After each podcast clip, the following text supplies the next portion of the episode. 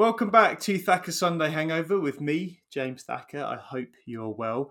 Today we have Ollie Warren on. I'm very honoured to have him on today. How are you, sir?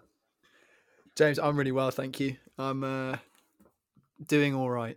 How about yourself? Yes, very good, mate. Very good. I've got uh, rugby to look forward to tomorrow, which is just so exciting. We had a good training week this week, so uh, despite the atrocious weather, um, and yeah, just glad it's it's Friday and the end of another work week, mate. Long weekend to look forward to. Yeah. So it's beautiful. Yeah.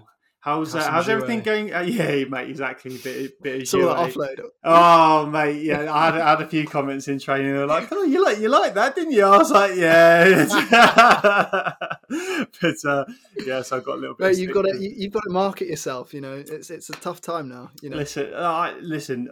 I self branding. Uh, I, I, play rugby because I enjoy it, and I like to bring out those little little moments. So you know, I love I love having the, the games recorded now. It's literally so great, like picking things back. And we we, do, we, we do a lot of video analysis now, so they encourage us to go and watch the stuff. But then when I find that little juicy clip, I'm like, yes, like especially when it's in the right area of the pitch. Like if I'd done that over in the far corner of the pitch and you can't really see it, then that's not going up. But because that was like right juicy front, yeah, right next to the pitch. I'm like, yeah, amazing. But um, but mate, how uh, obviously you've at the moment you're going through a little bit of um a diet change, and you've been recording that. I, I listened to your podcast on the uh, on the Exo Sports one where you're talking about the diet. I mean, that's really fascinating listening yeah. to, by the way. But um, how's that all been going? Because I've seen the, the TikToks you've been putting up about your sugar. I mean, just for the sake of the listeners, just run through yeah. kind of why, why you're going mm. about that and what, what it is. Yeah, uh, thanks for that. Yeah, it's um, oh, mate, it's been a a fascinating journey, but also at the same time quite scary.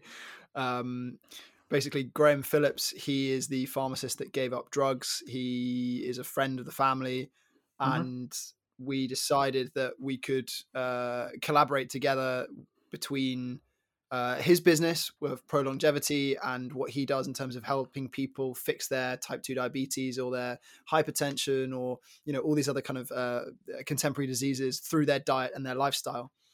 Um, and obviously on the surface i wouldn't necessarily have any of those conditions. You know i'm a pretty in shape healthy eating 26 uh, year old um, but I thought it would be a really interesting experiment to see uh, in for for an athletic point of view. You know, I'm not necessarily a no, I'm definitely not a professional athlete, um, but I do try and hold myself to really kind of be as um, as as what's the word I'm looking for? High um, performance. Yeah, I, yeah, exactly. Yeah. Um, and yeah, went on this 12 week, uh, 12 day blood glucose monitor. It sat on my belly. Um, and it recorded everything that happened in my blood in terms of glucose spiking uh, for those 12 days.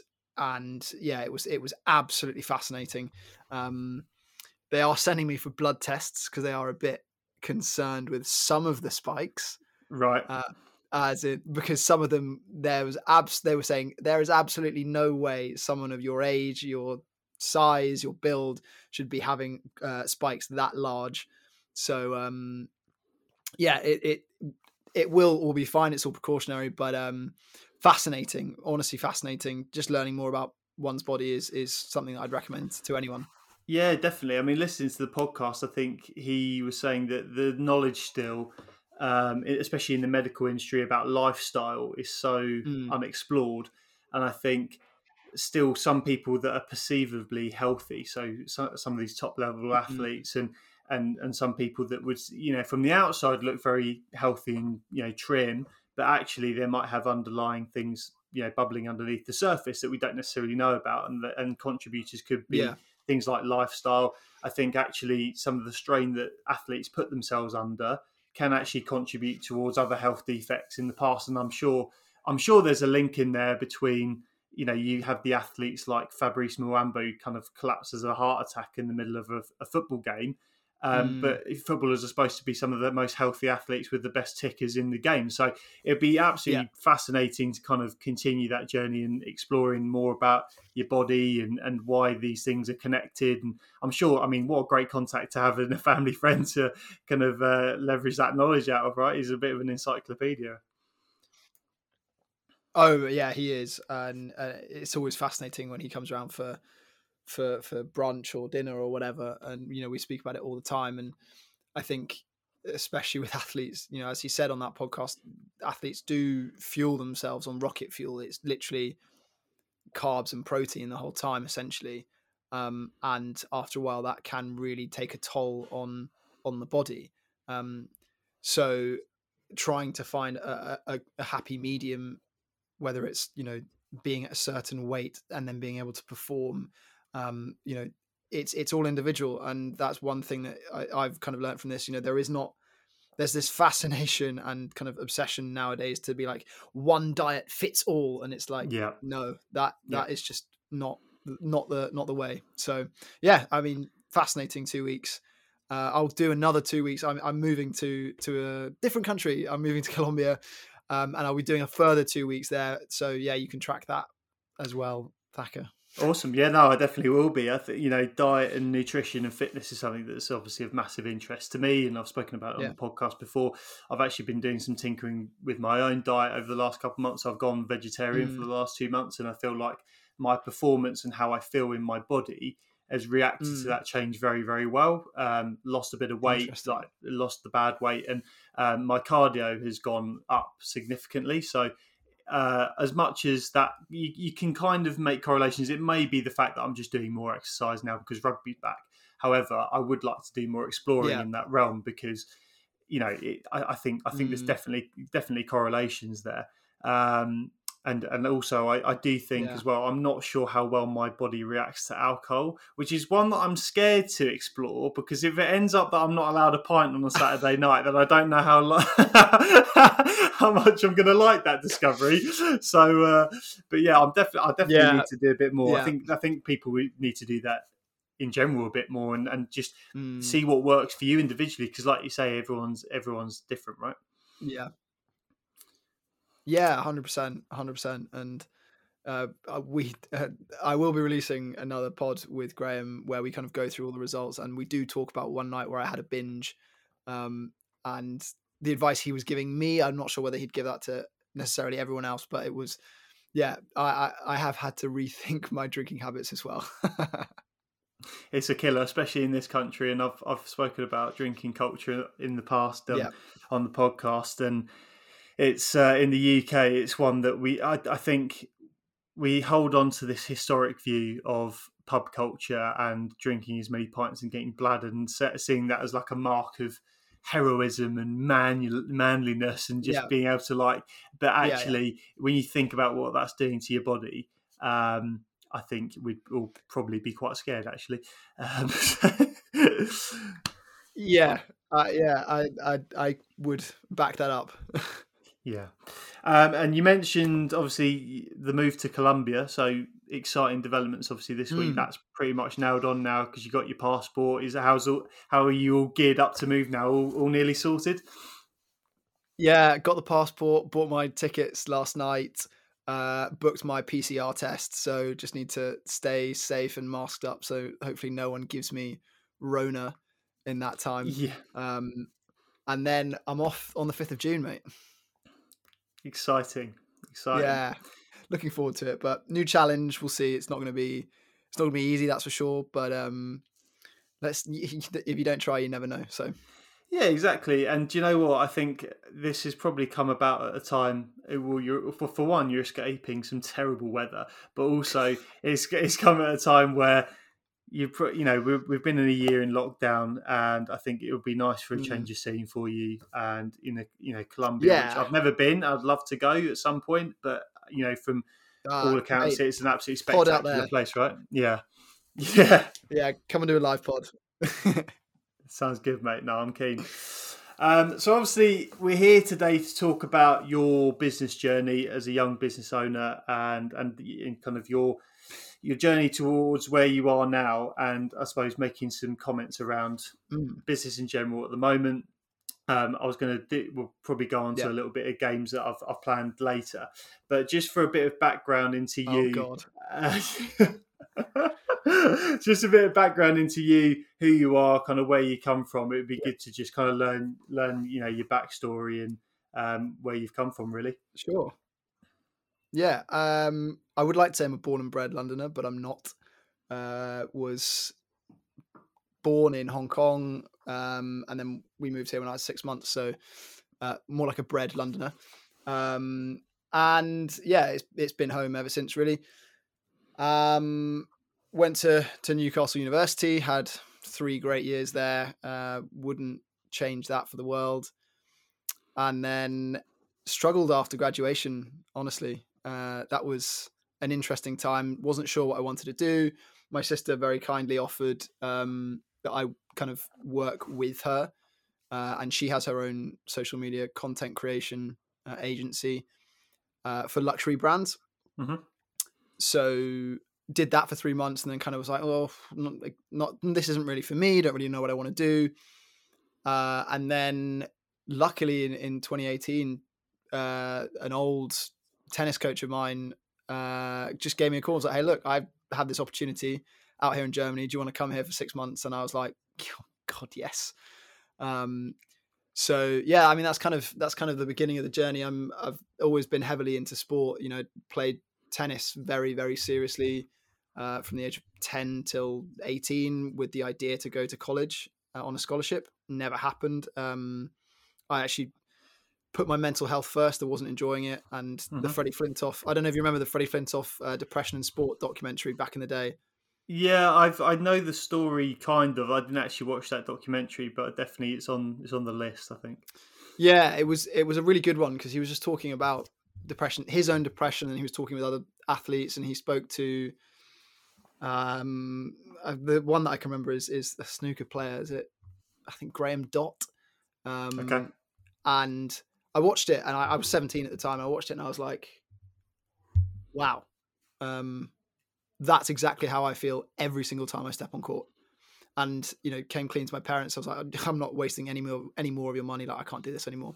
Yeah. Um, but it was the best decision I made at that time. It was the right decision. Um, I do not regret anything in terms of what I learned on court. I think, um, you know, every whether it's rugby or tennis or football, you know, everyone who plays that sport turns around and says, "This sport gives you the best life lessons to set you up for for forever." um, but you know, having been in and around loads of different sports, I do think, um, I personally think that tennis is one of the most intense life learning sports that there is. Um, and so it, it has really kind of set me up basically um, almost to kind of what I'm doing now, which is quite an incredible thing to say. Um, but yeah, I mean, that's really me in a nutshell. Why why would you say in terms of the comment around tennis and Mm. it, gi- giving you the lessons it has? I think tennis is you know from the outside point of view. I don't know about tennis a lot. You know, I like to watch it at Yeah. Wimbledon, but that's about as far as my knowledge goes. But um, it's a very you know individual sport, and I can imagine that it's incredibly Yeah. taxing on the mind as well as the body. I know that you have to put in ridiculous hours, and your cardio has to be peak condition. But I can imagine that you ha- you get very much in your own head when it comes to tennis, right? Yeah, so tennis is um it's possibly the most aggravating sport I've ever played. And you don't really get that in team sports at all. Because when you're on court, you have to be you have to be the one to make the shots. You also have to be your own coach. You also have to potentially be your own physio. Um, and then you have to have the foresight to be able to let go of everything that's happened. Because if you can't, you can't move forward for the next point and it could wreck the rest of the match. So it's kind of this weird situation of not living in the past, living in the present, but also kind of living in the future. Um, and then you've obviously got the tactics involved involved on top of that, as well as the physicality. Um, you know, longest matches I've played three three hour matches, and and you come off court absolutely dead, Mm. and you look at those those blokes on tour that play for five hours, and you're like, how how is it possible? Yeah. Um, and then when you transfer that into kind of team sports, um, of course you have your roles and responsibilities, but you know that if you screw up, there might be someone that will definitely be able to either pick you up or atone for that error. And the problem, it's not a problem with that. You just, I think for me, I've found when I've played rugby and football, you kind of, you don't almost acknowledge or uh, revel in those mistakes. But when you're on court and you're the only one, there's no hiding. Hundred percent, uh, you have to take hundred percent responsibility for your actions.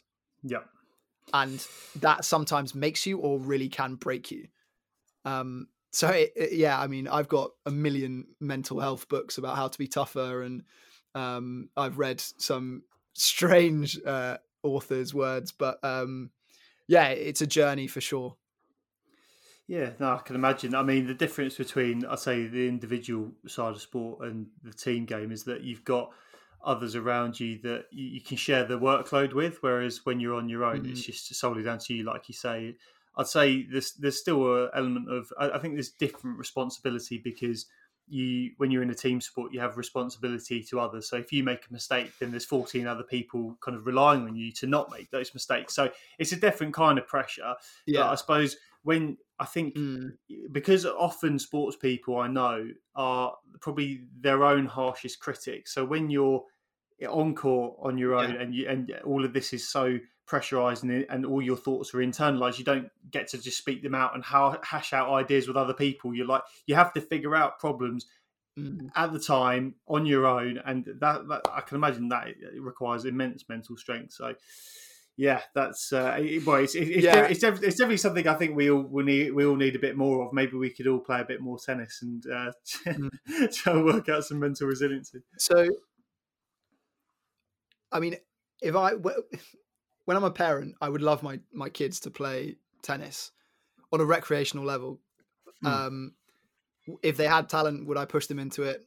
No, only if they had the drive. But I think the the amazing thing about tennis players, and I can say this because I've I've been through it myself. Um, the inner monologues of tennis players are just the most hilarious thing ever. When things are going well, you'll speak to yourself in the first person, and when things are going badly, you, the the dialogue will change, and you'll speak to yourself in the third person. You'll be like, "Ollie, like, what the are you doing? Am I allowed to swear on this? Are we? Are we swear? Are we? Mate, of course you can. Of course. Okay, cool. Yeah, no, honestly, it's like Ollie, like, what the fuck was that, mate? Like, and it's eh, you're almost like you're mirroring. You're you're looking into a mirror, and it's the strangest thing. And I honestly should have. I wanted to write down all of these quotes from my junior days of people saying amazing things in the third person, in the first person. No, no, the tennis players have very special minds. That's for sure. No, that's for sure. I, I tell you, I draw parallels to another um, individual sport in golf where people talk mm. to themselves in the third person. I've, I've been out with some people who don't have particularly great handicaps, and you, you know people just pressurizing themselves way too much. I'm like, literally, we're here for a knockabout. This isn't the Masters. Yeah. But they're like, oh, Jimmy. I'm like, mate, it's fine. It's really fine. but like, honestly, they, when they go on the rant about themselves, like, Jimmy, you're not doing this, and da, da, da, da, I'm like, this is brilliant. Please, exactly. someone record this. I'd love that. Yeah. I reckon there's de- there's definitely a YouTube series in that at some point, just like someone hiding in the bushes, just waiting for that little moment. But yeah. Um, there has to be. There has to be. I think golf is an interesting one because I would almost hate to be a professional golfer because if you make a bad shot, there's so much more dead time before you can make it up. Whereas in tennis, you have 20 seconds. Like if you lose the point, okay, you'll talk to yourself badly, but then you can actually go and atone for it very quickly.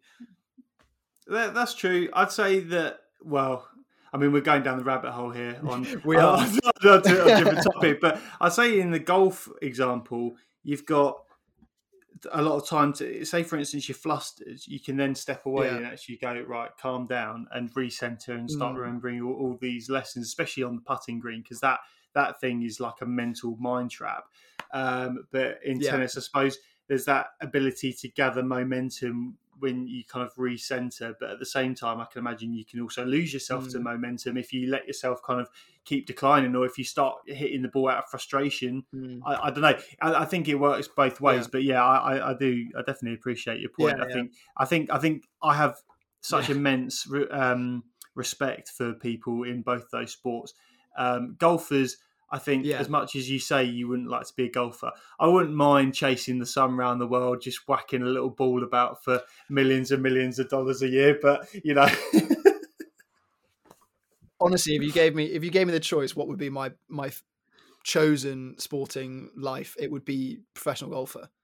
You can play for forty five years at a pro level. You know, as you say, chasing the sun on the greens all the time, and you make probably pretty decent money, even not that high la- uh, not that high level. So, yeah, that I mean, I was watching the PGA last night, and I'm looking at Phil Mickelson, who was playing when I was, you know, growing up watching golf with my dad on the sofa. I still am seeing this bloke, and he's like ridiculously tan skin, like the hair's flying back, shades are on, Yeah. just absolutely loving it. You know, he he'll go and compete, but. He doesn't care. Like he's done it all. He's just going around the world playing golf. No. I'm like, oh, you, you've actually just made it, haven't you? You, you? You've cracked it. You've cracked life.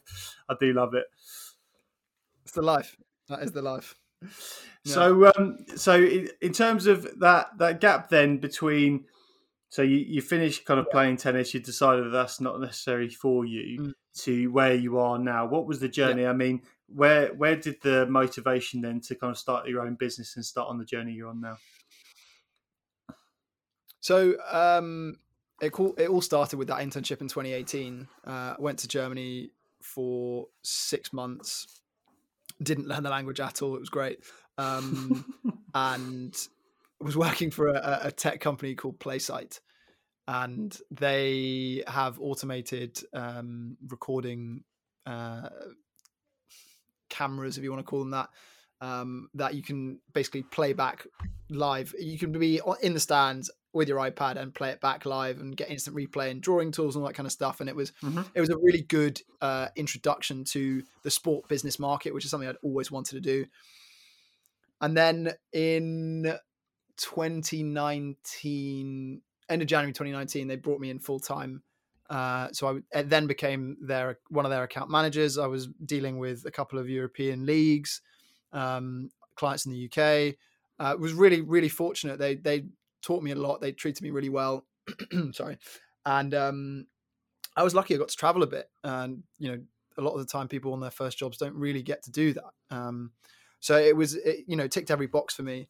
Um, and then March, you know, kind of fast, forward to March 2020, and that dreaded phone call comes in, going right, pandemic's hit, mate. Like, really sorry, you're gonna have to go. Um, and that was tough. I saw it coming. It wasn't. Um, it wasn't unexpected, and I was self-employed rather than you know fully employed, so it was very easy for them to cut me. Um, and it was weird, like you know, especially with not knowing what was going to happen with the pandemic. We were only meant to lock down for two weeks. Yeah, thanks, Boris. Um, so you know, my parents were kind of saying like, you know, take some time. Uh, I was I was planning on moving out that year as well, um, and then obviously that got wrecked. So my parents were like, look, take some time, figure it out. And you know, on the day I was kind of like being a bit macho, being like, yeah, it's fine. Like I knew it was coming. Like I'm used to it. And then two days later, I was like, oh my god, what do I do with my life? Yeah. Um, and uh, I took four days where I binged uh, Joe Exotic and Tiger King, Right. and what a yeah. time. That was Yeah. like peak pandemic times. I remember It- that when that came out, it was just it really was. yeah. And the funniest thing is that I finished it and I was like, I I was more depressed after I finished it than when I started it. And I, I realized that I was like, right, your life is not as depressing as his. Like, come on, Ye- like yeah. you have skills, Yeah. get on with it. Um, and funnily enough, I, at that point, downloaded TikTok and um i don't know if you're you know for those that are not familiar with the algorithm when you download it for the first time it will basically just show you a bunch of different videos uh, so it can figure out what you like so you can stay on the app longer and for some reason the first kind of tiktok um, environment that i got stuck in was the business side of tiktok and so i was seeing all the gary vee stuff and all these other entrepreneurs and i saw this one guy and i was like hmm okay this is interesting you know he's an smma facebook ads let's see how that goes and so i started following his youtube a bit and i was like okay I think there's a gap in the market here for just better exposure for athletes and their social media profiles, uh, especially in the UK. It's not it's not a big thing. Um, footballers don't need to have sec- uh, you know second jobs or businesses that they do when they're not playing. So you know they're kind of out. They just do it for that you know for their own public image. Um, but as you know, you'll know as well, rugby players don't have the the luxury of having those the, the contracts those size. So a lot of them have their own businesses, and I you know having followed so many of them, I was like, well, look, there is just a way that you can brand yourself better, and it doesn't feel like you're getting that. Um, and so I started thinking about it. How can I get into that, that market? What do I do? Um, you know, Facebook ads is not necessarily my forte, and I could learn about it, but there'll be thousands, hundreds of thousands of people that will do it way better than I will. Um, my experience in this is content creation and kind of the strategy, all that kind of stuff. And then got really lucky that um, my old boss called me in April and was like, "Hey, look, um, we have this project going," and I was thinking, could you run the social media for it? And I was like, yeah, sure. Like, what's this project? And it was the first professional tennis exhibition back since the global lockdown. It was called Exo Tennis, and I did, you know, preferably he would have obviously wanted me to be there on the ground and run it, you know, run it properly. Sure. Uh, but I did it remotely. Uh, I did it from London, and then it was eh, that was so that started in May, and it was the May was the most bonkers month for me I've had probably ever because um, I was doing the events in Germany and then we started events in Atlanta. So I was working from seven at seven in the morning until potentially three in the three in the evening, three Jeez. seven in the morning and then like three a.m. Um, Jeez.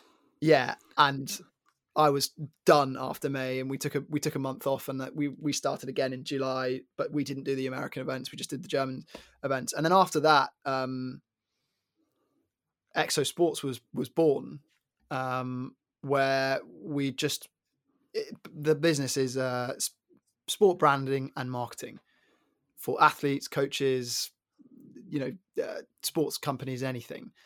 We can offer Facebook ads, we can offer the content, we can offer the strategy, anything. Um, and yeah, it's it's been a roller coaster. It's been a slog, but it has been one of the most interesting and uh, priceless experiences I've ever ever had. That's awesome. No, it's, it's it's really interesting to hear, and it's it's interesting how I think in in that time, and especially over the last year, we've had we've all undergone unfortuitous circumstances and had to yeah. roll with the to a certain extent. I think it's always important to stay adaptable. And then when the opportunity arises, and, and these things may be small, sometimes they're big opportunities that come by in life, but you've got to be ready really for when they do yeah. come.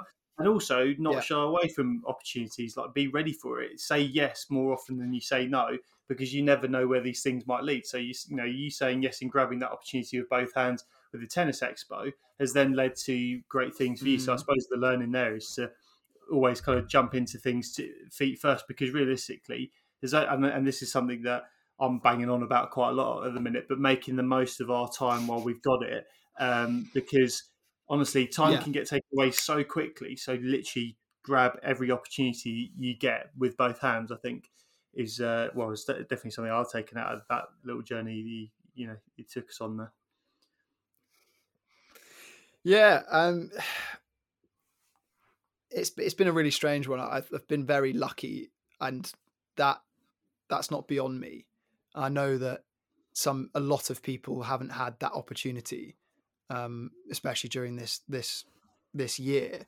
Um, but it, you know, with as much luck as I may have had, I've I've had other challenges that have brought it back down. So you know, it has been a roller coaster, and it has been a, a, an extremely steep learning curve um, one that um, a lot of people do tend to struggle to understand it really um, because it's just so removed from from what the norm is you know find a job do your nine to five live for the weekend kind of thing um, so it, yeah it has been a priceless learning experience No, that's good to hear, man. So I think you know you, you mentioned it there, where the your your daily routine or your week looks a lot different to others, and I think I'll, I'll come back to yeah. what your kind of culture looks like and what you're kind of trying to breed with this new environment that you're trying to move into and and and the new company. Mm. But I mean, over the last twelve months, with the state that the world of sport's been in, I'm sure that there's been two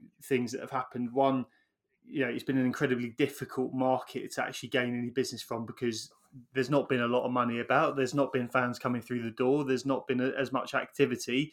You know, obviously we've had the football season mm-hmm. this year, but again, there's not an abundance of yeah. money floating about. And then, but also you've got, I think, from the athlete's point of view, they'll always be looking. And, and you know, athletes now, you've got the Saracens players with, you know, uh, Brad Barritt's got his Tiki Tonga coffee, and you know, you have eh, in all realms. I mean, yeah, before James Haskell stopped playing rugby, he had his you know fingers in many pies and things like that. And although they are at the elite level, I know that so many athletes now will always be looking for a bit of a side hustle, a way to brand themselves. So whilst all this has been going on, they're probably thinking, well, I actually need to keep myself ticking over, want to, you know, be expanding out to different reaches and, and, different audiences. So I guess there's been a, you know, it's as much as it's been difficult in some aspects, I, I suppose it's posed different kinds of opportunities mm. in others, right? Yeah, for sure. I mean, you know, for any young business to try and make money within the first year is extremely difficult, depending on what you're you're you're offering. Um, and you know, I I that wasn't alien to me. You know, my sister has her own business. You know, I have other friends of the family that have their own business, and you know, having that ability to talk to other people that have gone through it, it was again priceless. Um, and so the mindset from the off was, okay, let's try and find clients, but you need to learn. And obviously, being in lockdown for the majority of the year, what else is there to do if you can't make money? Okay, you need leverage. So, what's your leverage? Is it going to be uh, the way that you make the content, or is it going to be the way that you communicate with clients? Is it going to be, you know, all of these different things? Um, so, it, it is there are ways to really whether you're progressing yourself personally you're still progressing the business. Mm-hmm. you know if, if if you are the face of the, of the company you don't need to know everything because you're never going to. But you need to know something potentially different from a completely different industry a completely different sphere that you can then apply to your own that can then impress someone else. You know? So I mean, for me, I've I've obviously done a lot of reading and uh, about sport and about the industry and and what's going on, but I look to the arts. I look to uh, different parts of the world because just because something works there doesn't mean it can't work here, you know. And let's take let's take Lil Nas for example. His music like slays. His music's yeah. great but the way that he markets his music is such a a brilliant example for personal branding. You know, his latest song, um, what's it called? Call me, call me by your name, whatever it is. Yeah. Pole dancing in knee-high leather boots. Well, he's comfortable doing it, but also he knows that he's going to get a reaction. Mm-hmm. That's genius. I saw, I saw the fallout of that actually. It was um, because he's come out. Obviously, I think he came out as gay. I want to say yeah. a year ago or two years ago, um, mm. and obviously he's a black guy in America, homosexual black guy in America, extremely marginalized community out there, mm. and it, and then just and then just to stir up even more emotion in probably where we'd associate that kind of with the discrimination against that subsection of of the community, which will probably be you know, and this is stereotyping a little bit, but like the deep south and with the more conservative bits of America. He also then goes at their religion as well by claiming that he's the devil yeah. and he's in. I was just like, this guy's got a death yeah. wish. I was like, please just look after yourself. But at the same time, look how it works because yeah. it got everyone talking about it. Yeah, but I mean, if you look at also Old Town Road, I mean, eh, he said that he spent something like 16 plus hours a day making memes about the song and uploading it to Reddit so that it would trend. You know, that that's that is first of all genius. Second of all, com- like the one of the best work ethics to your craft I've seen in like a long time. I'm not saying that footballers should be going around pole dancing in, in knee high boots, but um, there are ways that athletes need to step up their game in terms of their branding. Uh, for some reason, the European European athletes have no idea how to do it personally. They need to look to the states. Is that because they're from a different culture? That I think because Lil, I mean, I think Lil Nas is still really young, so he's also grown with mm. that technology all throughout his life, most likely. So he's very accustomed to it. He really knows how things work. Yeah, he probably knows what's going to get a reaction. If you spend a lot of your time on your phone, like we all do these days, especially in, our generation, you'll probably get a good sense of like what's going to work, and you can try things out and, and all that kind of thing. There will be, especially in the yeah. sporting realm, where realistically you don't have that much time, and also people from different cultures will naturally spend mm-hmm. less time plugged into social media and more time with family or more time. Uh, and, and it might not get the same yeah. reaction in different cultures. So, do you think it's a, probably a bit of an educational curve that the sports sphere's got to go on to kind of reach the same as the media space? Um, yeah, maybe. I think the, the American system has always lended itself better to marketing because it's been professional for longer. Um, and the fact that from the age of, I mean, like five years old, the system is basically rearing kids to one day end up pro if they can. You know, you you you could be a high schooler playing on TV. I mean, I couldn't imagine that myself. That'd be weird pressure. You know, and so these guys know about how to stand out, whether it's through their f- philanthropy or or their fashion or their their own business or that you know they all have, and, and plus the majority of them have also gone through college. You know, they yeah. know about how to exploit their brand because at college also you can't do that you cannot make any money off it so the only thing that you can do is build a following but as soon as you make it pro once you're out you can make money off your name and your and your images um, and that's not something that we have here. Um, I don't know. I was going to say, you know, obviously footballers get a, a, ton of abuse, and so that probably does keep them away from wanting to be online personalities. And I'm I don't really know what the situation is in the states with abuse and and and the kind of the levels that they get there. Um, but it doesn't seem to stop them. They still kind of get on with it and do their own thing and really push themselves to to get a new deal or or find a new a new industry and, and, and basically express themselves. Yeah, do you think that's that's probably because it's more part of the culture though, the American culture where you can be whatever you want to be, the American dream, all that kind of stuff, and that kind of entrepreneurialism is encouraged. And the business, I mean, sport is very much seen as the business. So then, why should the athlete also not operate as a business? Whereas in this country, as we've seen and as we've talked about very recently, um, we don't mm. really like when sport and business collide and, and unsuccessfully, especially in this country. But in the game of football and, and others, um, yeah, in the, yeah, and, and and so it sparks a negative reaction when people are seen to be selling out or um, they try and make themselves a business or trying to sell too much because I think that the, the, sports in in the rest of the world other than America are perceived in a very different way. I think there's a vastly different culture around it. Yeah, yeah, it's a, it's a really really interesting one. I um I can't quite put my finger on it because I think potentially you know as we have discussed in in on previous weeks, like especially some of the fans are a bit deluded as to what this industry is. Um, you know, money does make the world go round, and I'm also of the, the, a strong opinion that especially for football, they are missing a trick. Clubs should be doing, in my opinion, clubs should be doing what uh, rugby clubs do, which is offer up their their network and say, if you want to build a business, we're going to help you.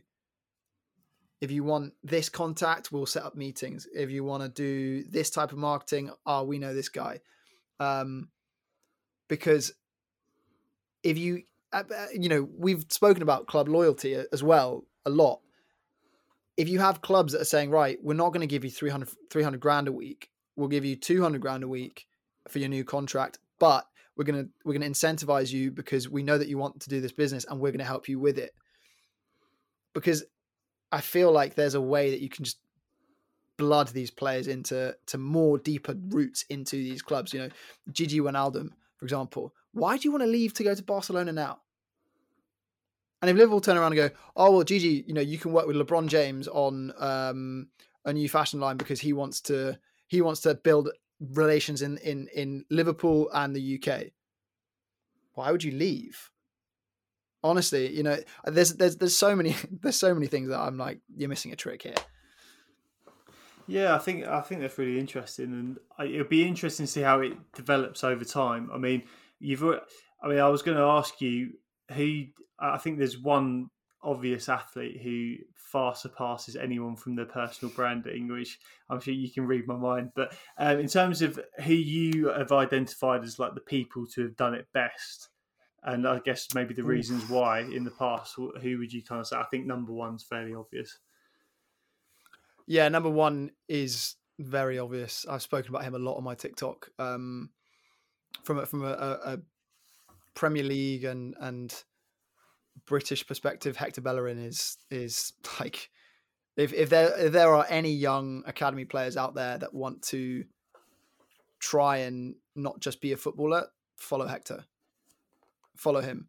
But uh, away from that, you know, there are other people that have really surprised me. Um, well, James Haskell's not a surprise. I think again, if you're a rugby player or even a footballer, follow what he does. I mean, the man's a chameleon.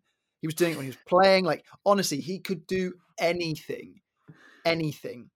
Um, but he's just got that drive, so that's cool. Um, ben Foster really has shocked me, and you know what? I was I, we I said this to you on the phone. Um, I'm shocked that no one has done this.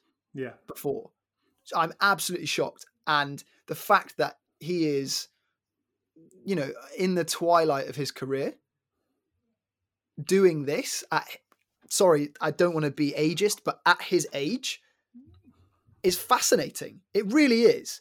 Because if, if, if you turn to me and said, okay, someone's going to do, you know, daily vlogs on their GoPro, I'd be like, he's definitely 18 years old. Yeah. He's definitely a, a, Gen Z. Like, definitely. No, we have an almost 40 year old goalkeeper doing this and absolutely killing the game. Um, it is only a matter of time before someone else jumps in and goes, right, Ben, hold your beer. Like it's my time now.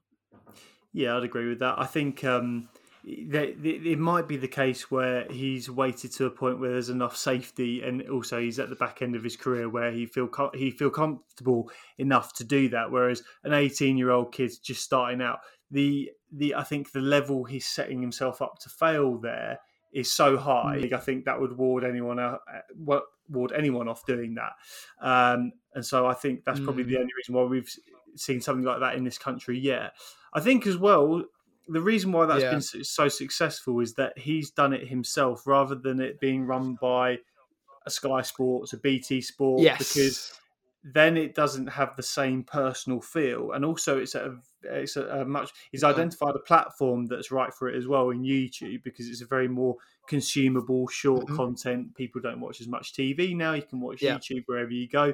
So I think it's done really well, and I think it's going to yeah. be a bit trailblazing, albeit probably quite late compared to, like you say, some of the Americans will probably be doing this stuff for ages um, already. But uh, yeah, it'd be mm. interesting to see where it goes from here. I think we discussed you know the goalkeeping situation is quite unique because you can there's so much more stuff that you can yeah. film because you stay in one position. Whereas you know you're not going to have people running around yeah. Premier League football games with GoPros on their chest for instance. Um, but yeah it will it will definitely be interesting to see where it goes give it time. Yeah we'll see we'll see. Yeah no I think I think um, it wouldn't surprise me if if once he retires you see him presenting on TV but not just for football. I think you know you could see him on I would not the one show, but you know, like something of that kind of equivalent. Like he's he's building himself a, a TV personality, or even you know on Joe on Joe on their um on their content channels as well. So like you know, I think he's really he's really setting himself up for retirement. Like he will be flooded with stuff to do, um, which is really great. I think um actually Memphis Depay has done some interesting things. You know, coming out with with rap songs. Uh, another tennis player, um, Denis Shapovalov, also has brought out some rap songs. Not uh, not that they're any good, but um, the point is, you know, there are, there are people trying new things out there, which is it is great. You're just going to have to be patient and wait until it happens. Um, on a club perspective, uh, Arsenal have been moving and shaking this season, and I know it's not on the pitch, which is where I'd love it to be, but um, I think they're being extremely clever with the way that they've positioned themselves with the 424 merchandise. Um, they definitely are trying to tap into a completely different market and a completely different use of their badge, which is really interesting. You know, I, I compared it to the the PSG and Air Jordan thing, and the the main difference here is that the the PSG Air, Air Jordan that is really only for on the pitch. Everything else kind of stems from it. Whatever whatever you see happen on the pitch with the shirts, it then everything else comes out of that. Whereas this was like, we're not even going to acknowledge the football shirt. This is about wearable clothes, wearable clothing you can have any day. And that was what was so interesting. Yeah, but there's now they've now kind of blurred the lines in that, haven't they? Because they've now the PSG kit for next year has got the Air Jordan logo on it, which yeah. for me, you know, it's fascinating in itself because what is it? It's a it's a bloke playing basketball yeah football shirt so it's amazing how like like you say that these football brands are, are, are going out and becoming more than just a football club and i suppose yeah i suppose then going forward what where do you see the biggest areas for growth and what do you see is the kind of future of business just for i mean in terms of the things that you're most looking forward to see and maybe things that you're getting involved mm. in at these early stages um oof, that's a that's a that's an open-ended question, Thacker. Yeah. We could go a number of different ways here. Um, Talk about, brother. I think, yeah, I think it really depends on the sport. You know, um, I think we're seeing a lot of footballers on Twitch, um, which is great. You know, it's a it's a, a cool way for them to interact with their fans, and you know, whether it's Aguero or James Rodriguez or um, you know anyone else, it that's a great thing. But I think one major major trend that we'll be seeing in football is how um, I think we'll be seeing more of footballers becoming YouTubers, and is not that, just that, Ben Foster. Yeah, is that a way to just bring them closer to the? I mean, it, it sounds pretty obvious, but it's like bringing them in, bringing a better fan engagement, and I suppose in doing that, I suppose the clubs have got to monitor that quite closely as well, though, because obviously if they're representing the club, then everything they do essentially might can get brought back to the club. Mm. So it's, it'll be interesting to see how they've got their say on it, what they can and what they can't do, what parameters the clubs will put yeah. on their activity, whether they can at all, whether the players will go, "Now, yeah. stuff you, I'm doing this because it benefits me." Um, yeah, it'd be, yeah. it'd be interesting to see how how it works. Yeah, I mean, the Ben Foster model is it's it's groundbreaking because you know not just the club have allowed him to do it, but Sky and uh, the EFL have got behind him and said, right, if you want footage from matches to put in your vlogs, like here it is, and that's that's really unique. Will that happen with other players that want to do it? Depends on who they are, you know. Um, but I think it's going to get to a point where these you know, as we see sometimes, these players get too big for their own clubs, you know, and so they kind of make decisions for themselves. And when careers are short, sometimes that pain of leaving a club because they don't want to allow you to be a YouTuber is worth leaving for. Um, so I think we will see it more. I, uh, it's, uh, it's someone who does impress me as well. Uh, Alphonso Davies uh, yeah, yeah, he's done well. I know he's been uh, he's been quite active on the TikTok game. Yeah, um, especially. But yeah, oh, he's he, hilarious. Yeah, no, he's done well. he's hilarious, and I think he's he's also unique because of his his profile and and his girlfriend as well. You know, they do it together, and yeah. they have a YouTube channel. I don't know whether it's the, the, the channels together or it's one of one of theirs, um, but yeah, I, I think we're going to see way more of that. Way, way more of that. I think within rugby, oof, I don't see at the moment. Uh, I'm a bit removed from it, but I, I, don't see that much in terms of like drastic change. I think it will just continue to go the way that it is. I think uh, there will be a uh, an increased encouragement for young academy players to start thinking about their businesses and futures. Um, I know that COVID has wrecked a lot of people's contracts. Um, so I, I, think there will be a, a, much bigger emphasis on that. How clubs get around that without kind of committing offences like Saracens and other other clubs have is going to be a big big ask. Um, but yeah, um, I think it, the trends will generally continue with rugby. Tennis is really where there is a lot of work to do, in my opinion. Um, I love the sport, and it is, you know, as I've said, it's an incredible sport. However, some of the marketing is absolute rubbish. It's it's quite niche as a sport because you don't. It's not. It's not in the limelight. I think it only attracts a subsection of of the community. Still, you know, the sporting community. I think.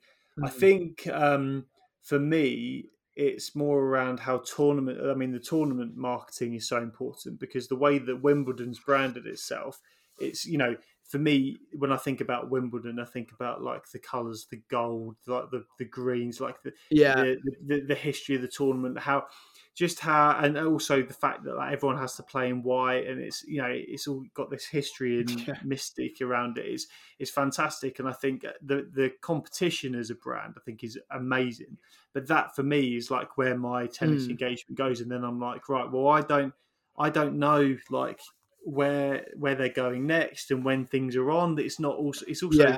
where is it on TV as well like is it uh, Eurosport yeah is, it is, is it inaccessible yeah yeah, I mean that that for me is a massive problem. And it doesn't mean like I, I don't like tennis, but I'm just I ne- I just never see it.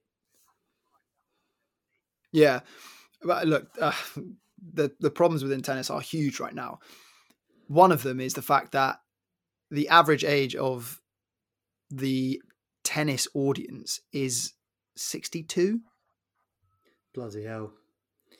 Yeah, like that's old yeah. in terms of viewership it's not obviously you can still do a lot when you're 62. You know, my parents are 62, um, and they're still going well.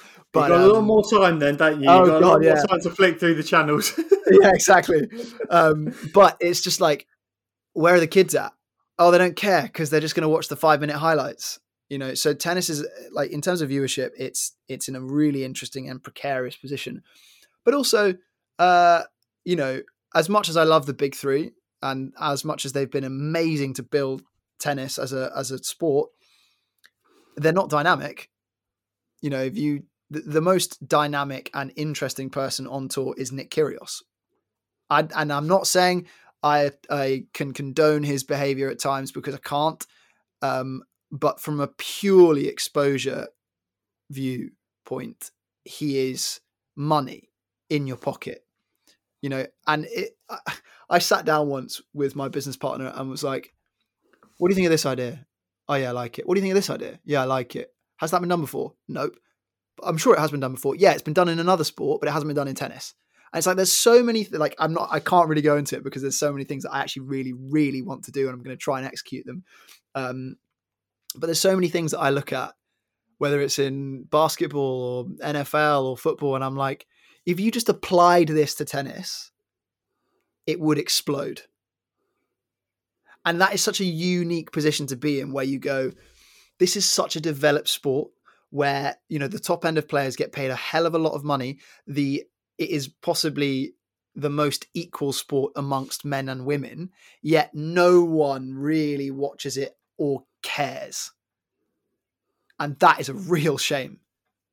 Definitely, definitely. So I'd say, I mean, would you say then going forward that that is the sport that you're probably most involved with from a business and, and personal point of view with the biggest area for growth and that's something that you're going to be working on you know explicitly to try and change i guess uh, i mean look it definitely has the the, the biggest chance for growth um, i'm working on it and i really want to materialize some of these ideas because i think oh my god it would I think it, there's some of these ideas that would really gain a hell of a lot of respect from other people outside of tennis, but it would it would ruffle a lot of feathers within the game, and you know that is something I'm all for. Uh, it's so wooden right now, um, but it's exciting as well. Like I mean, look, there are still good things going on in the sport. Don't get me wrong. I'm not I'm not saying it's all doom and gloom, um, but I think I, I just see the opportunity, basically and but that's part of my job to try and and, ex, and exploit that and, and, make sure that someone's winning out of that. Um, so yeah, mate, let's see. I'm setting myself a year long uh, time uh, time frame for it, but let's see how everything goes with code and well, mate, yeah, that is extremely exciting. I think I'm all for all for feather rustling. Um, okay. So yeah, de- de- def- definitely uh, keen for that, and maybe uh, next year we can maybe check back in if you're not too busy in Colombia uh, to, uh, to to, uh, to, have a little catch up to see how it's all going. Um, just oh, yeah, rewinding mate. it for, for to, from a hmm. business mm. point of view, then obviously businesses have undergone such a drastic change, not only in how they've been forced to operate, but over the last five years, there's been a shift in terms of what new employees coming into the market are looking for out of their working environments. And then that's forced a little bit of change yeah. in terms of what the work week looks like, how we're operating, more people operating from home and going forward. So in terms sure. of your culture of you know exo and what you're looking to breed going forward what are kind mm. of like the main core values and you like you obviously mentioned Oof. that your work week looks a bit different to a lot of what the stereotypical work week looks like so i mean what does it look like for you yeah um. Oh, you want you want me to run through my day? Do you, mate? Go for it. We'll we'll, we'll pick it apart. um. Well, look. yeah, critique it for me. Um. Yeah. No. Look. It's uh. It. I think it's one of those things you just have to be ready and on your feet at any time. Really. Um. You know, I work across time zones, which is fun and challenging all at the same time. Um, I get sometimes I wake up to to messages at 6 a, 6 6 a.m. and it's like, oh, I got to start now. Um, but it, it's it is fascinating. I think the key thing for me with with what I do, um, because at the moment, I mean, in terms of creating the content and everything, you know, I do it virtually all myself in terms of strategy and editing. You know, I do have um, great videographers on standby that I completely trust and, and, and they're incredible at what they do. Um, but for me, it's, it's about having almost like coping mechanisms throughout the day that if I am feeling a bit stressed or if I need a breather, you know, I can pick one of six things that I can just go to and go, right, here's 10 minutes, just chill. Um, I don't, obviously, look, I try and do nine to five, but sometimes I can't do the nine to five. So it's again, it's just about being flexible and at the same time, like motivation can hit you at different times. You know, you can wake up one day and go, I'm just not having any of this right now. It's more productive for me to go and read for an hour. So go and read for an hour. That's fine. Like, who cares? You, that's still progress. Um, but it, it's all about refining all of that. You know, um, I meditate a lot. I I'm quite a musical person as well, so I'll play guitar, I'll sing as well. Um, I've got into journaling as well. Um, I found that really helpful for just because look, you know, you can sit down with someone and, and chat with them about what's going on in your life, whether it's good or bad, but you you can't really track that. And I think again, for someone who's tracked progress throughout their life in one way or another, um, journaling is a very useful tool to kind of look back and go, okay, that, that's what happened that day. That's why you yeah, felt bad. Um, I'm completely with you. I, I, actually started doing that recently. So I started doing every single day, sitting down, and actually, um, so the company that I work for, we have a dedicated time for just after work finishes actually from five till five thirty. It's called reflection time, which can be viewed as maybe a little bit of a corporate gimmick, but but when you actually put mm-hmm. purpose to it, and that's obviously on the individual to go and put purpose to it, can be incredibly impactful. So one thing that I wanted to do was sit down and th- think about one lesson or something that I've reflected on that day, and then something that I'm going to do better tomorrow. So it means you're constantly Yeah. reflecting on what's been and then growing and evolving as a person day on day, day on day. And I think it creates so much more. And that's why I Yeah. think when you say journaling so important, it creates so much more self awareness. And it also means that you're never sitting still and just resting on your laurels and happy with how you are today because it just me it just all that matters is how I'm going to get better next day, next day, next day. Um, because you know, again, we've got to make the most of our time, right? Yeah, yeah, no, I, I totally agree. And, and you know, as as a tennis player, I got told uh, as a fourteen year old tennis player, I got told journal, and I was, why the fuck would I do that? Yeah. Why the fuck? Like because honestly, you associate it with a I look back on it- diary and you're like oh Yeah. well you know especially when you're young you're like oh diaries are for girls like why would i want to do that like that would actually involve showing some emotion or like thought Yeah. process where i just want to be out kicking a football about but actually Mm. When you when you deep it and especially i think it comes with a little bit of maturity for for boys it's just uh, Yeah, hundred percent. But I think it's also one of those journeys that you have to get there on your own. Um, you can't be forced into doing that because otherwise the motivation will just drop. You have to you have to just do it yourself. Um, I spoke to a, a mental health professional about this, and and, and they said that um, on top of the journaling, what you could also do is one every other day or whenever you feel like it, instead of journaling, draw your day. And I'm a horrible artist. And I was like, why would you do that though? Like, surely you can just write it down. Like, be simpler. I can't draw. You know why? And they said, um, because when you draw, you use a different part of your brain, and that will allow you to process the day and the emotion and what you're going through in a much deeper way that actually al- allows you to release it better. And it is really interesting because you know you you and I have had uh, brief chats about mental health and and why it's potentially so bad in this country for men especially um and you know for me someone that is very in touch with their emotions thanks to the latin side of the family um hearing that i was like Wow that that's interesting um and i've tried it and yeah, it's it's pretty powerful, um, because you just stop and you're like, I'm crap at this, but wow, I'm feeling something. Um, and yeah, that that's been a really interesting learning curve. You know, we'll get onto this, you know, because you asked me some questions, you sent me some questions before, but like owning a business and, and going through this is one of the biggest personal growth journeys you will ever go on, and it's rapid and so having that ability to reflect in writing and reflect in pictures um, and reflect verbally is something that people need to find a balance with and they need to do I definitely agree. I think um, as well. The, the, the, I think that way of thinking is extremely progressive. It, it's a departure from the working environment that we've seen before. I think is is, and I think now people in general, especially working professionals, are, are becoming a lot more self aware and looking to do that analytics and self reflection. Yeah. However, it's not always being encouraged um, as much as it maybe should be. But there's also a lot of practices widely in business, and especially in the Fortune 500 companies and some of the most successful kind of Mm. um, blue chip companies in the world.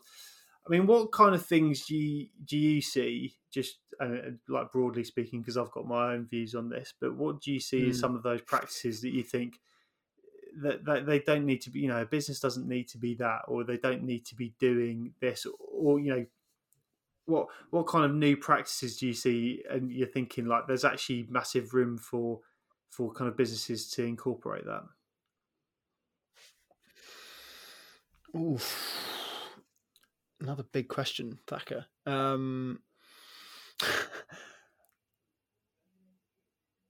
I think giving employees the option as to when they can take time off, not, not I don't mean just holiday. I think like, you know, at the moment we don't employ anyone other than myself and my business partner. Um, but I've always had ideas in mind as to when, if I had to bring someone in, what I would do in terms of to create a culture where they felt uh, cared for and supported. Because at the end of the day, if you can't let go of responsibility as a business owner and you have to control everything, the business will be will never be bigger than you.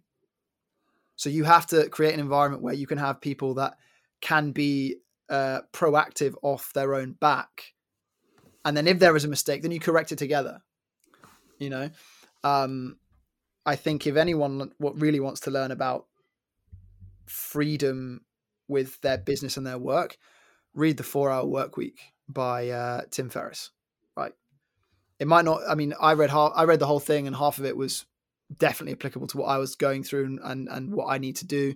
Um, and the other half wasn't because that wasn't really my industry. But the the nuggets of of goals that he has in there, certain ideas, it's like, mm, yes, more people could be doing this. Um, I won't give it away because honestly, people should read it. Um, but I think there should be definitely the choice to have maybe a one long weekend off every every quarter. You know, yeah, at least, at least. Yeah, I'd agree with that. I think so. There's a, there's a couple of things. I mean, giving more trust to your employees, I think, is huge. That's one thing that um, I really appreciate when I do see that and I feel that trust to the you know. It doesn't matter how you go and do, do your job, whatever metrics you need to work to, just go and do it, and you know, yeah. find out what works for you. And because I'm going to give you that trust, and because I get that trust, it makes mm. me perform better because I'm like, right, well, I can now go and do this my way and not necessarily in a one size fits all manner. And as a salesperson, yeah. you do, you know, you, you work to kind of bring the revenue in, and it doesn't actually matter how that comes in. Sometimes you'll get extremely fortuitous. Sometimes you have to graft extremely hard. Some days you'll work 10, 12 hours. Some days you work two and play golf for the rest of the day with the client. It, it, it works yeah. like that. But this, but this is in so many different occupations.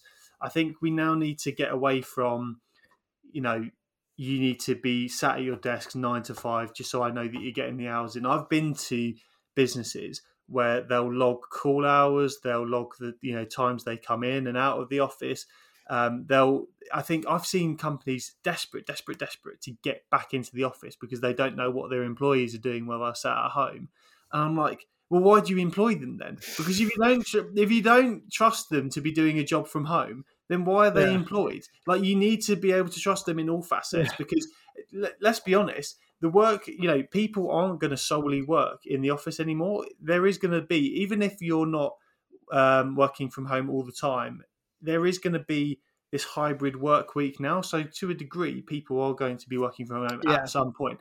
So if you don't trust your employees then to go and do a job, then that's never going to work because you you know first of all yeah. it will be a major distraction for any kind of level of management and also senior leadership will be so kind of focused on micromanaging everything and then that will distract from performance and also it's extremely demotiv- demotivational when you don't feel that trust from from yeah. you know seniors and, and, and your bosses. So I definitely think there needs to be more adaptability. I think within reason there needs to be more onus on the individual to schedule their own work week to take the time when they need it.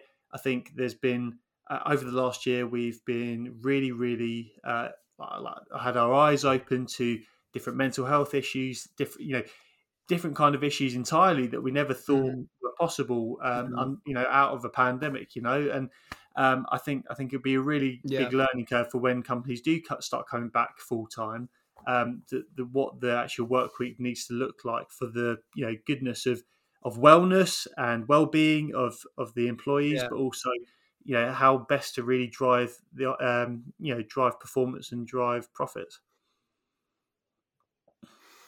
Yeah, I think I think that's a it's a really good point. Um, the uh, companies a lot they only kind of focus on the output that, of the whole company, and I think if they focus more on caring for their employees and their own performance, well, it's it should be a knock on effect. You know, if you have if you have a workforce that is happy and really is motivated and wants to work and can perform, when needed, you'll get better results all round. You know, um, but yeah, I mean, I, I, haven't had too much exposure around that around big companies, especially. Um, I've always worked from home. Um, I've only had the exposure of when you know I go on site to meet clients and and and be in clubs. Um, but it is fascinating. It is fascinating that kind of work culture. I also think that there's potentially a uh, a lack of encouraging people to have hobbies away from drinking. Yeah, oh mate, that's that is huge, especially in sales culture as well, because that seems to be everyone's go-to. Again, in the UK, it's just like you know, the, the, everyone just flocks to the pub that Thurs, thirsty Thursdays and all that well, I've never actually been able to partake in that that much because every every Thursday I've got training, which to be honest is probably a good thing because it's definitely saved my yeah. liver a little bit. Um, but yeah, I think it's, it's, it's, about doing something different. Is and and actually, again, one good thing that my company's done is encourage whilst we've been at home. And they first introduced it when we were during the winter. They gave us twelve till one um, to go out and do anything, mm. like just away from our desks. Um, that was because yeah. the daylight was obviously short. So in the evening, where people would be doing a lot of runs when we were in the first lockdown, it was no longer applicable. Um, so they encouraged us to go mm. out on walks, do something as much as it was like cold. And some people say, "Oh, well, yeah, that's your that's your lunch hour," but giving you that flexibility yeah. to go out and do something, encourage you to take, you know, um, in competitions like photography competitions and um, doing challenges on Strava altogether encourages people to get active. It encourages that kind of behaviour, and I think then then that breeds sure. different kind of culture where you're doing a lot of things that are actually going to benefit your mental health and your well-being which will then in turn feed back into your productivity and mm. performance at work rather than going and do something yeah. like letting off a load of steam and blowing the doors off on a Thursday night, which will then, I mean, realistically, apart from a short run release of endorphins and oh, it's so fantastic to get out and about and, mm-hmm. and be mm-hmm. drinking, and we all know how fun that is in the short term, but long term, the, there there aren't many benefits. And I can tell you from first having experience, waking up with a hangover trying to work is no fun. And you ain't getting a lot done that day on the Friday, I'll tell you that for free. Nothing yeah. Yeah, no, I think so. one thing that has um, I've kind of discovered a bit by accident in the last two months or so, um, and I only had this realization maybe a, a couple of days ago. I was like, I'm not watching Netflix anymore. And I was like, why is that? And I've replaced it as you know, as I said before, like with good habits in terms of okay, I'm not I'm not watching Netflix in the morning, but you know I'll meditate for, for like five ten minutes, then I'll tidy my room and make sure that my space is set for the day. I'll go downstairs, I'll go for a walk before I've even had breakfast, then have breakfast. Right, you ready to start the day? Um, if I get bored, I am trying so hard not to get on my phone and hit up Instagram and hit up um, TikTok. But it's, uh, it's, again, it's hard. Obviously, when you work in that industry, it's like, of ah. course, yeah. um, but one thing I, I, I have done to kind of mitigate that has been just to unfollow people that either take up too much space or are posting warped realities of what life is, uh, this perfect world, and it's like, no, don't need that. And like, I go on Instagram now, and I I'm like, why is it, refresh it? Like, why is there nothing coming up? I'm like, yeah, of course, because the people I'm following are normal people. They don't just post for the sake of posting. If anything, I'm the one that's doing that now. Um, and then I'm replacing the dead time in the day by reading, by being creative, you know, as we've discussed. And I had this realization the other day. I was like, okay, I, I still watch Netflix.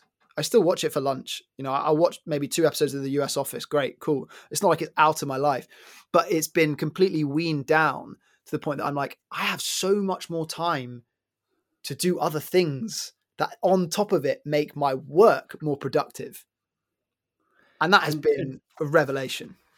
Do you think that's about being more honest and asking yourself the hard question? Because in uh, what I've been doing recently is doing a lot of reading around you know how you can get the best out yourself, high performance, all that kind of stuff. And often yeah. people will take the short termist option, the path of least resistance, and not ask themselves the hard questions.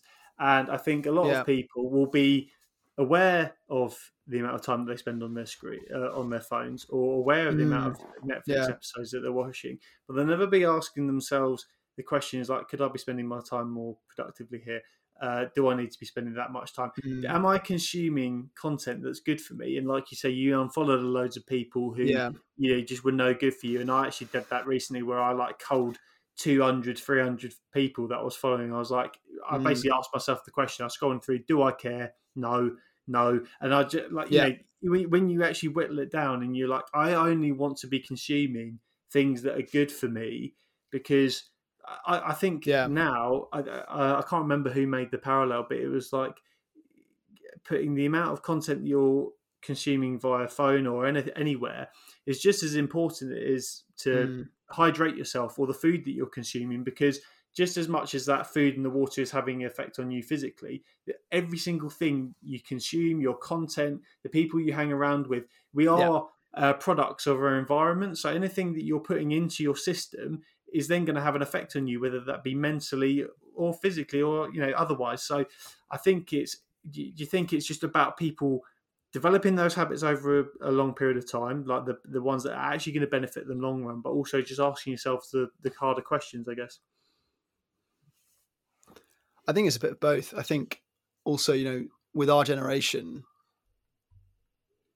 we haven't necessarily grown up with it, but we got we got it introduced into our lives probably just about the right time to keep Or us wrong time. fixated onto it.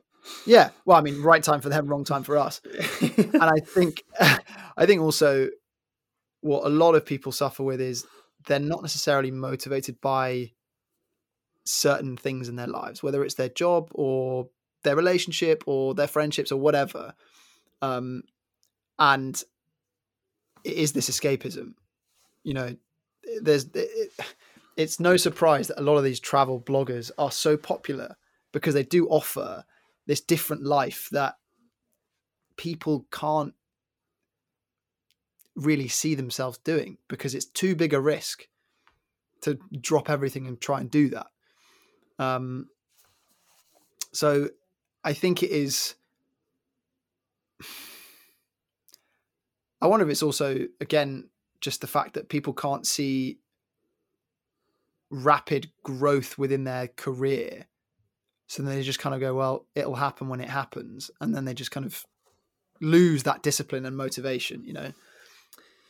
Yeah, I think um, so many people are fixated on outcomes and consequences rather than the process of getting there, and that's one thing that I've Yeah. I've been trying to do recently. Is just so first of all, taking every opportunity as it comes. So even if I feel, I do feel like I'm stretched, take that new stretch project at work because it, it's going to benefit you in the long run. It's going to open doors elsewhere.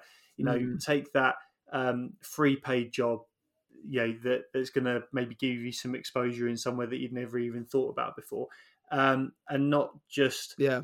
like resting your your laurels or setting, settling for enough i think Uh, that that was by the way a big problem that i had i think especially on my placement year when i was mm-hmm. 21 and around the time of uni. It was like just settling for enough you know not not pushing myself too much like i'm still comfortable and and uh, I think, as a lot of people know, or at least people who've done the research into it, we do the most growing when we're outside our comfort zone. So when you are stretched, when you are just testing your limits, Yeah. you're going to have tired days. You're going to have days where you're asking yourself tough questions. You're going to have days where you're feeling a bit down, and you're going to have to work on your things like your mental health Mm. um, and your mental resiliency and your physical health, and and actually make some sacrifices. So instead of going out to the pub, I'm actually just going to sleep or you know get getting those things in that you know, realistically is it going to be beneficial to you in the long run make those tough decisions and i Mm. think as a generation we are probably not good enough at doing those and i, I know for sure that i've got room to grow in that department but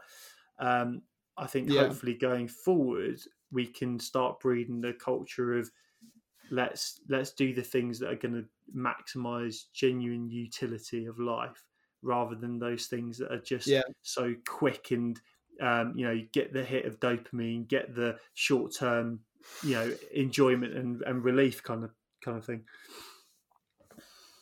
Yeah, no, you're right. Um, I can't disagree with what you said there, mate. There you go. No, no. Um, before, so before before we move on to, I think there's there's a few questions I want to ask you that get a little bit deeper. Yeah. Um, and uh, you know, Okay. it won't keep it won't keep you too long, sir, because I know your time is very valuable.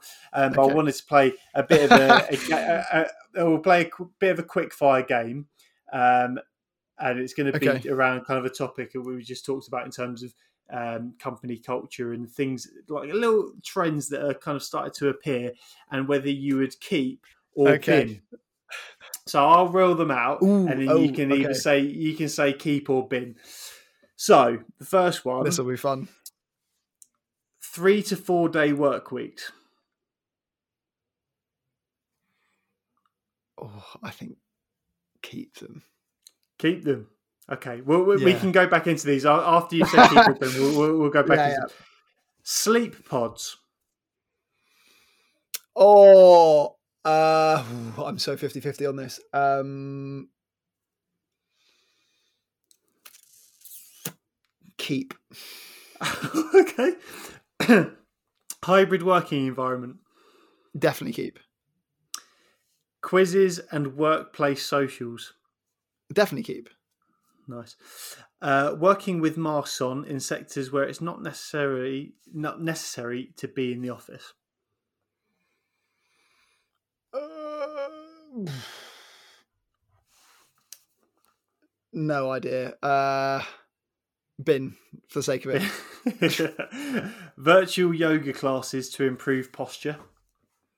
Oh, I think if it was virtual, yeah, keep it. But it would be better if it was uh, in person as well.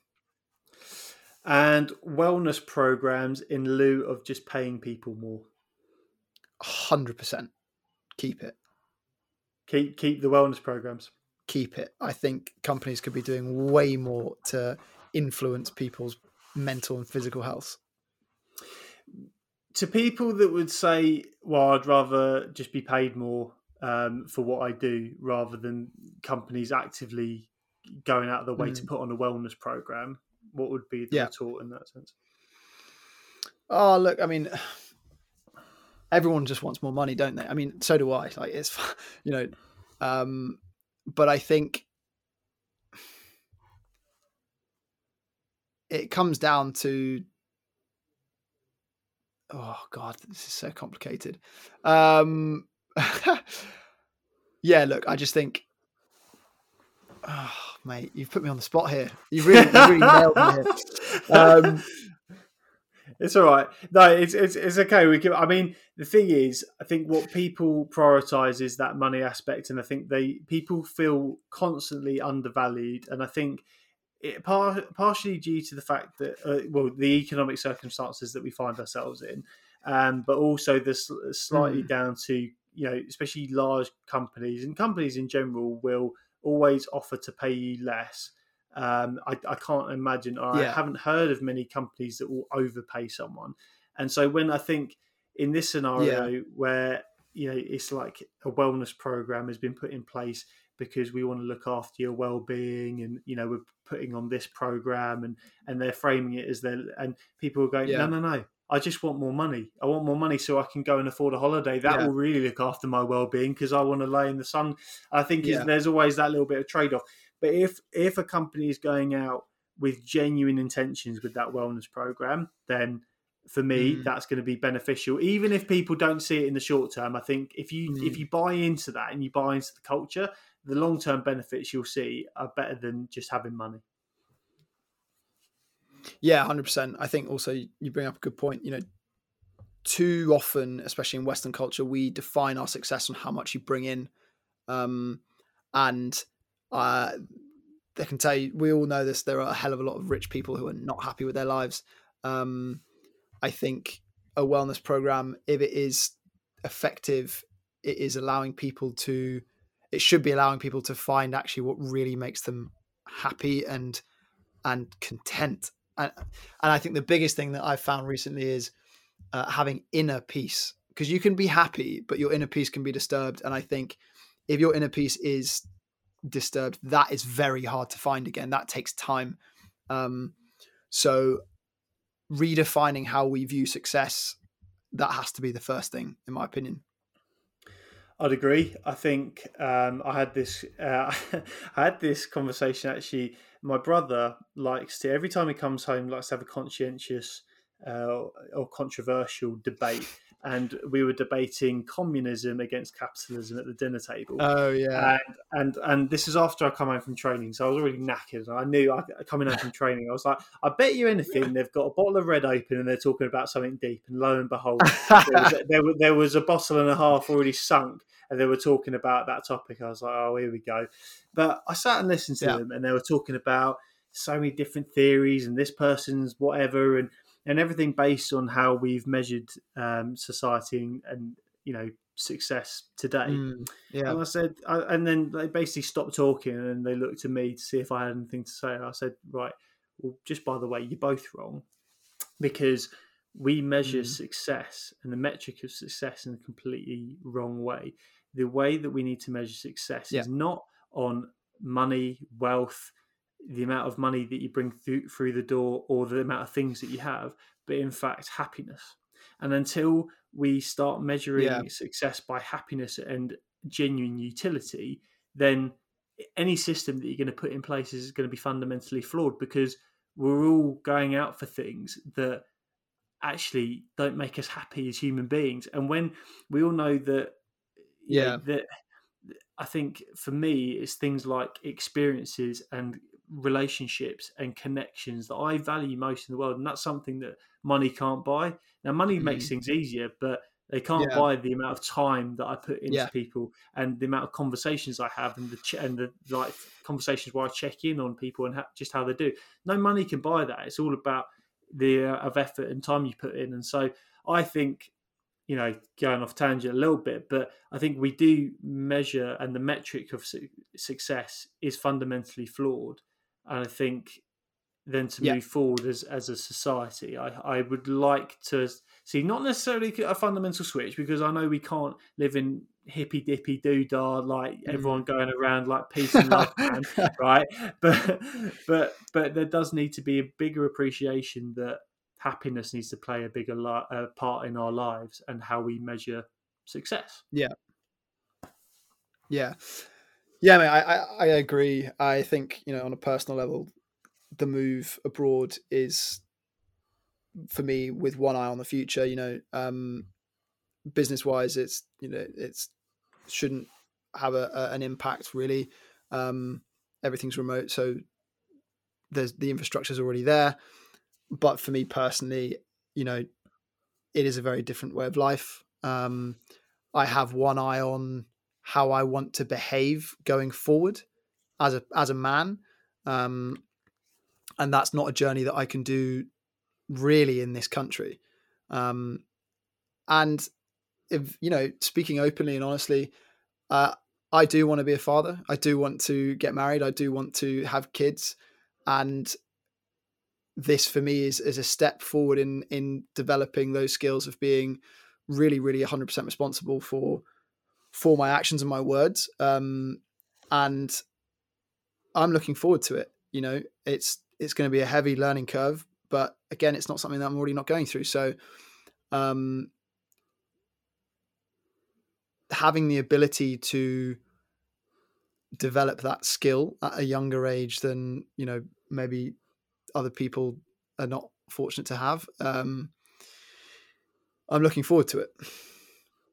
Sound like a man with a plan, brother. In terms yeah. of um, the opportunities and challenges you foresee from working in Colombia and a different country, um, yeah, what, what, what, do you think? Um, well, look, I mean, time zone is it's convenient being in in the UK, in the EU. Obviously, you can work in the Australian time zone and the US time zone very easily. Um, so time zone is going to be a bit of a challenge, but again, there is so much opportunity up in the states. I'm not far, um, and again, like Colombia, yeah, it's it's not the biggest market, but looking forward to it, I think there are definitely stones that can be turned and we can potentially do something cool there. But again, you know, I'm happy with the way that we're we're currently operating. Um, fingers crossed it continues to go that way, and just going to continue to work hard, develop a network, develop myself, um, and see where life goes. Really. Beautiful. Where do you uh, where do you see the future of Exo? What do you what's your kind of? Uh, I know it's difficult because mm. things will be ever evolving for you, but I know you set yourself a a, a kind of master or a, a target for next year around tennis. But in terms of like five, ten years, yeah. what do you think the kind of capabilities are really?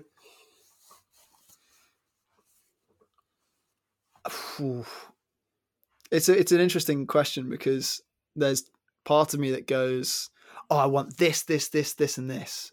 And there's a part of me that just goes, who gives a fuck if it's operating in 10 years' time? Honestly. I'm if it if it dies tomorrow, I'll be sad, but I've learned a hell of a lot. If it dies in five years' time, great. I've still learned a lot and got an amazing experience.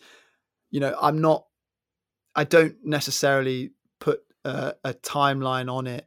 Um, where I want it to be, where I want it to go, because it is a process. It is a new thing every single day, um, and the markets can change in in, a, in an instant. You know, um, it's all about having that ability to adapt, see what's in front of you, and play those cards. Um, so, just trying to obviously there's there's there's things that I want to achieve, and you know, like like the the one year ambition to to complete these projects. Um, but other than that, I'm not really. I'm, keeping it quite broad and quite open. You know, Bruce Lee, be like water, um, because if anything, you know, this has been conceived from the biggest global shutdown of you know since God knows when, and uh, it could happen again. It could happen again tomorrow. It could happen in five years, ten years, whatever. So I'm just looking for learning experiences and good people, good times. I love that. And I think that will help. I think it will help you to be personally so much more present by focusing on what's happening now. Um, I don't know if you've listened to this is a podcast I've talked about before, um, but the High Performance podcast with Jonny Wilkinson and being yeah, just yeah. absolutely present in every single thing that you're doing and engaged to the you know I think that will drive the best performance and not necessarily being so obsessed with consequences and it doesn't sound like you are which you know it's really great to hear and it's actually quite refreshing because i think people and in business in particular can become so fixated on what's your five, 10 year plan, even what's your five, 10 personal year plan. It's like, you know what? I don't know. I don't have a crystal ball. Like we've just been through a global pandemic. Yeah. Like you say, it can, yeah. can, things can be thrown into turmoil so very easily. So actually the biggest skill that we need to develop is adaptability and being able to switch on a dime and, and, and also how we react and how, how our brains react to certain adversity or new opportunity or, um, you know things that go yeah. our way very fortuitously. So I think, uh, mate, it's really it's really cool to hear you speak like that because I think it's it's a really nice school of thought and and hopefully, I mean, one thing I did want to say, and I'll come on to it at the end, but anyone. And I know my brother is potentially looking at business, and he's a young guy, and he's looking like, how do I potentially start up a business, and and what kind of things and attributes do I need to yeah. have? I think I think it's a really cool um, learning to to have. Um, in terms of mm-hmm. your biggest, and I know you do a lot of reading. I know you you're very engaged in like learning from other people and and and you know gaining yeah. as much insight and information. It's incredibly important. Who would you say you look up to the mm. most, or the kind of some of the biggest learners, especially over the last twelve months that you've had? Loaded Oof. question, I know, because you, you you've you sent me a lot of book recommendations. I was like, Jesus. Yeah. yeah, I mean, I mean, look, that's I sent you all of that's all I've done. So, I, you know, there's there's still so much more, and you've given me some great recommendations. Like, I'm I'm gonna read the the Goggins book when I land in Colombia. That's gonna be my first. Like, let's go. Yeah, change um, change no, your I life. I promise you. Yeah, I th- I think there's two ways you can really answer that question, um, which is also I've just forgotten it. Uh, the question was, sorry, dyslexic mind right here, just Uh, yeah. So in terms of your your biggest learnings. Oh, biggest um, learnings. Yes. Yeah. Um, yeah, I think there's there's there's two there's two answers to this. One is the, the biggest business learnings, and the biggest personal emotional learning. Um, business. Uh, look, I've been very fortunate to have um, a business partner who is extremely patient with me. He's a bit older. Um, he's got more experience than I have, and and yeah, he his his strengths complement my weaknesses. Um, so the biggest thing is I feel extremely secure in in in that relationship and friendship, um, which I know a lot of people don't have the opportunity to to have.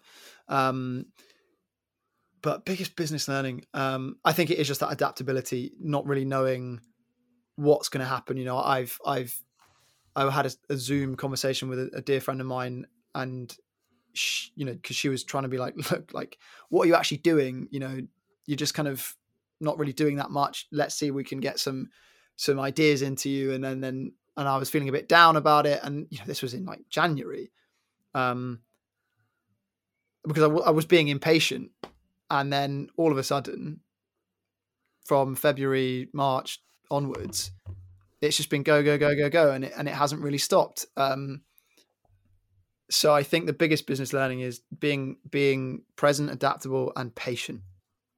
Really. Um, yeah, go on. Awesome. No, no, no. That's it's awesome. I think I think um, it's it's so important, especially as we live in a world that's incredibly uh, fluctuating, changing circumstances all the time. We have new businesses and new uh, industries entering the whole time. I think in across business, if we can all learn to be a bit more adaptable, um, then mm. I think that that I, I, think that would all put us in really good stead because the the worst thing I think if you don't develop that, then you run the risk of stagnating, of you know, yeah. lagging in terms of your growth, and and potentially letting opportunities pass you by. So um, I think I think saying yes more often than you say no, um, and just be, be ready for what the mm. world's going to throw at you. I think is is huge. Yeah, yeah, hundred percent. Because the world is. Uh, well, I, I saw a great comment the other day about the law of attraction, and it is very easy to kind of get into this cycle of why me, why me, why me. Um, but with the laws of attraction, if you are if you want something and you're actively putting out a, a, a, a wish and a want, you are you are releasing vibrations into the universe, and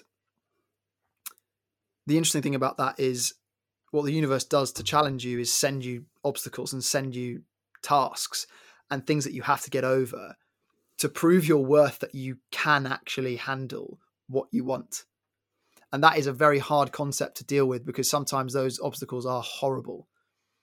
But you have to be persistent, you have to be strong, you have to be stubborn and go, I am worth it. I do possess this skill, and what I want will come my way. Um, so yeah, mate, it's a it's a steep learning curve.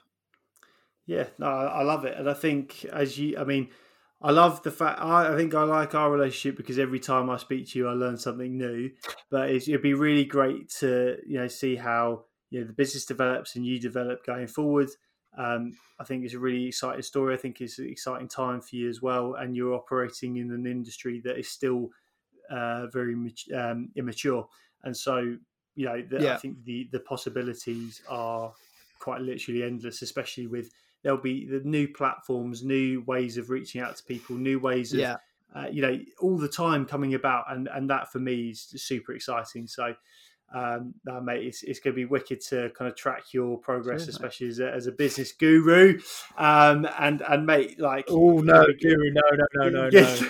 no buzzwords here, please. No guru. I was, yeah. To be fair, I've, I've done badly there. Should have avoided that one, but um, but yeah, I mean, just, just just to wrap up, actually, before we wrap up, mm-hmm. I've made a fatal error in that I forgot to ask you when we first came on, and this okay. should have been my first question to you, was as this is Mhm. Stacker Sunday hangover, and in England on a Uh-huh. hangover, one of the most popular hangover cures Oh. is an English breakfast.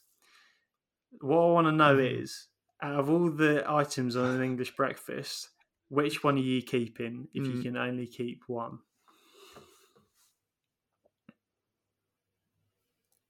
Oh, oh! I've had so far. I've had me tonight- toast. I've had toast and black pudding so far.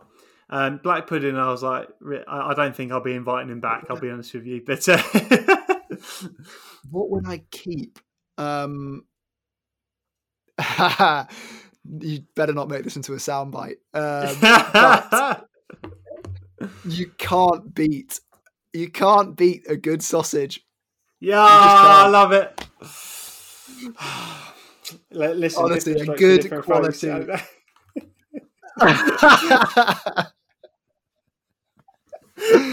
yeah, honestly, you can't beat. You can't Yeah. beat a good sausage. You genuinely can't.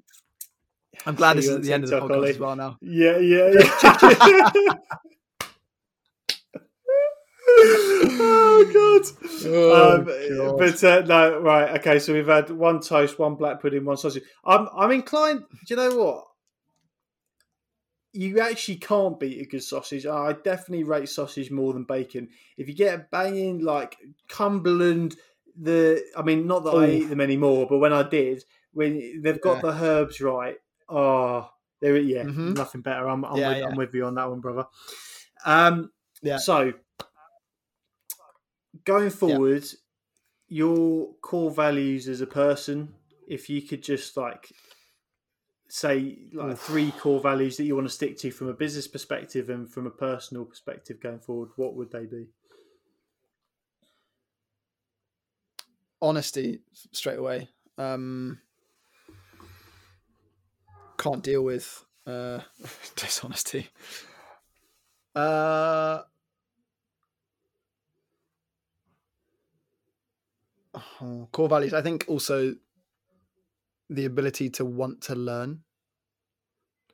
I think that's so key, um, especially nowadays when information is is so readily available and people just kind of either get stuck in their ways or just are just stubborn to not want to learn.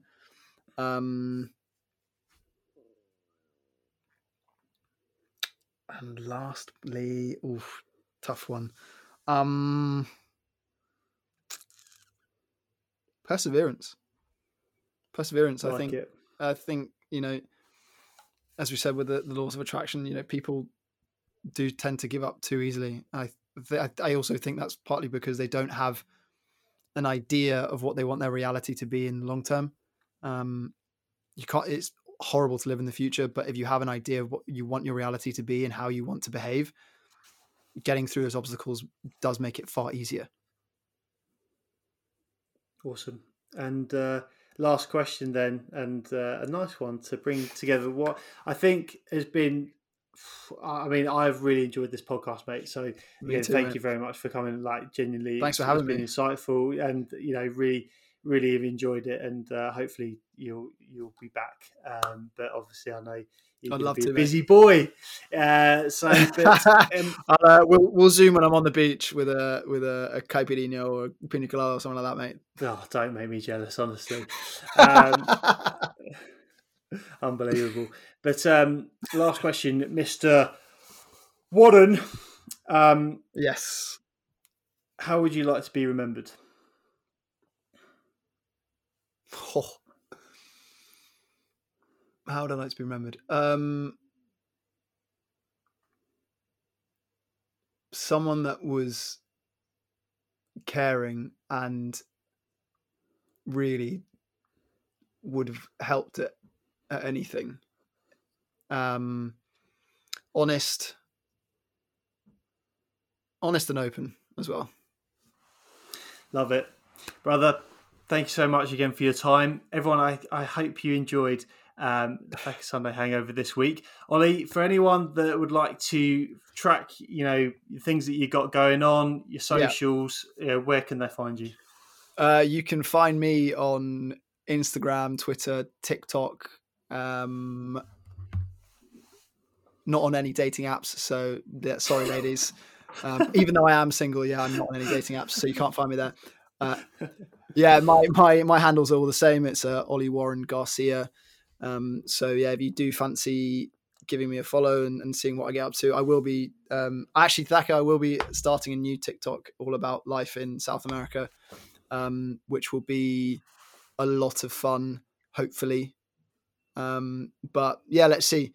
Um, exciting times ahead, and and you know, let's hope everyone can have a, a good summer somewhere in Europe. Fingers crossed. Get vaccinated. Yeah, here's hoping. So I will link everything down below. Um, again, you know, if Yeah. if you're interested in in Ollie's podcast as well, the Hope That Kills You podcast uh, for sports lovers, uh, for Yeah. hopeless sports fans and romantics alike. Yep. That's We've good- also got another one. good place to Um, we've also got another one called Behind the Play, which is a bit more serious, and that's kind of diving into certain personalities. We've had tennis players, snooker players, um, and lots of different coaches on there. So again, that's a bit more motivational and less shit lad banter chat kind of thing. So yeah, so go check that out now. This Yes. podcast is finished. Get over there. right. Everyone, have a fantastic week. Love you all, and uh, we'll see you again soon.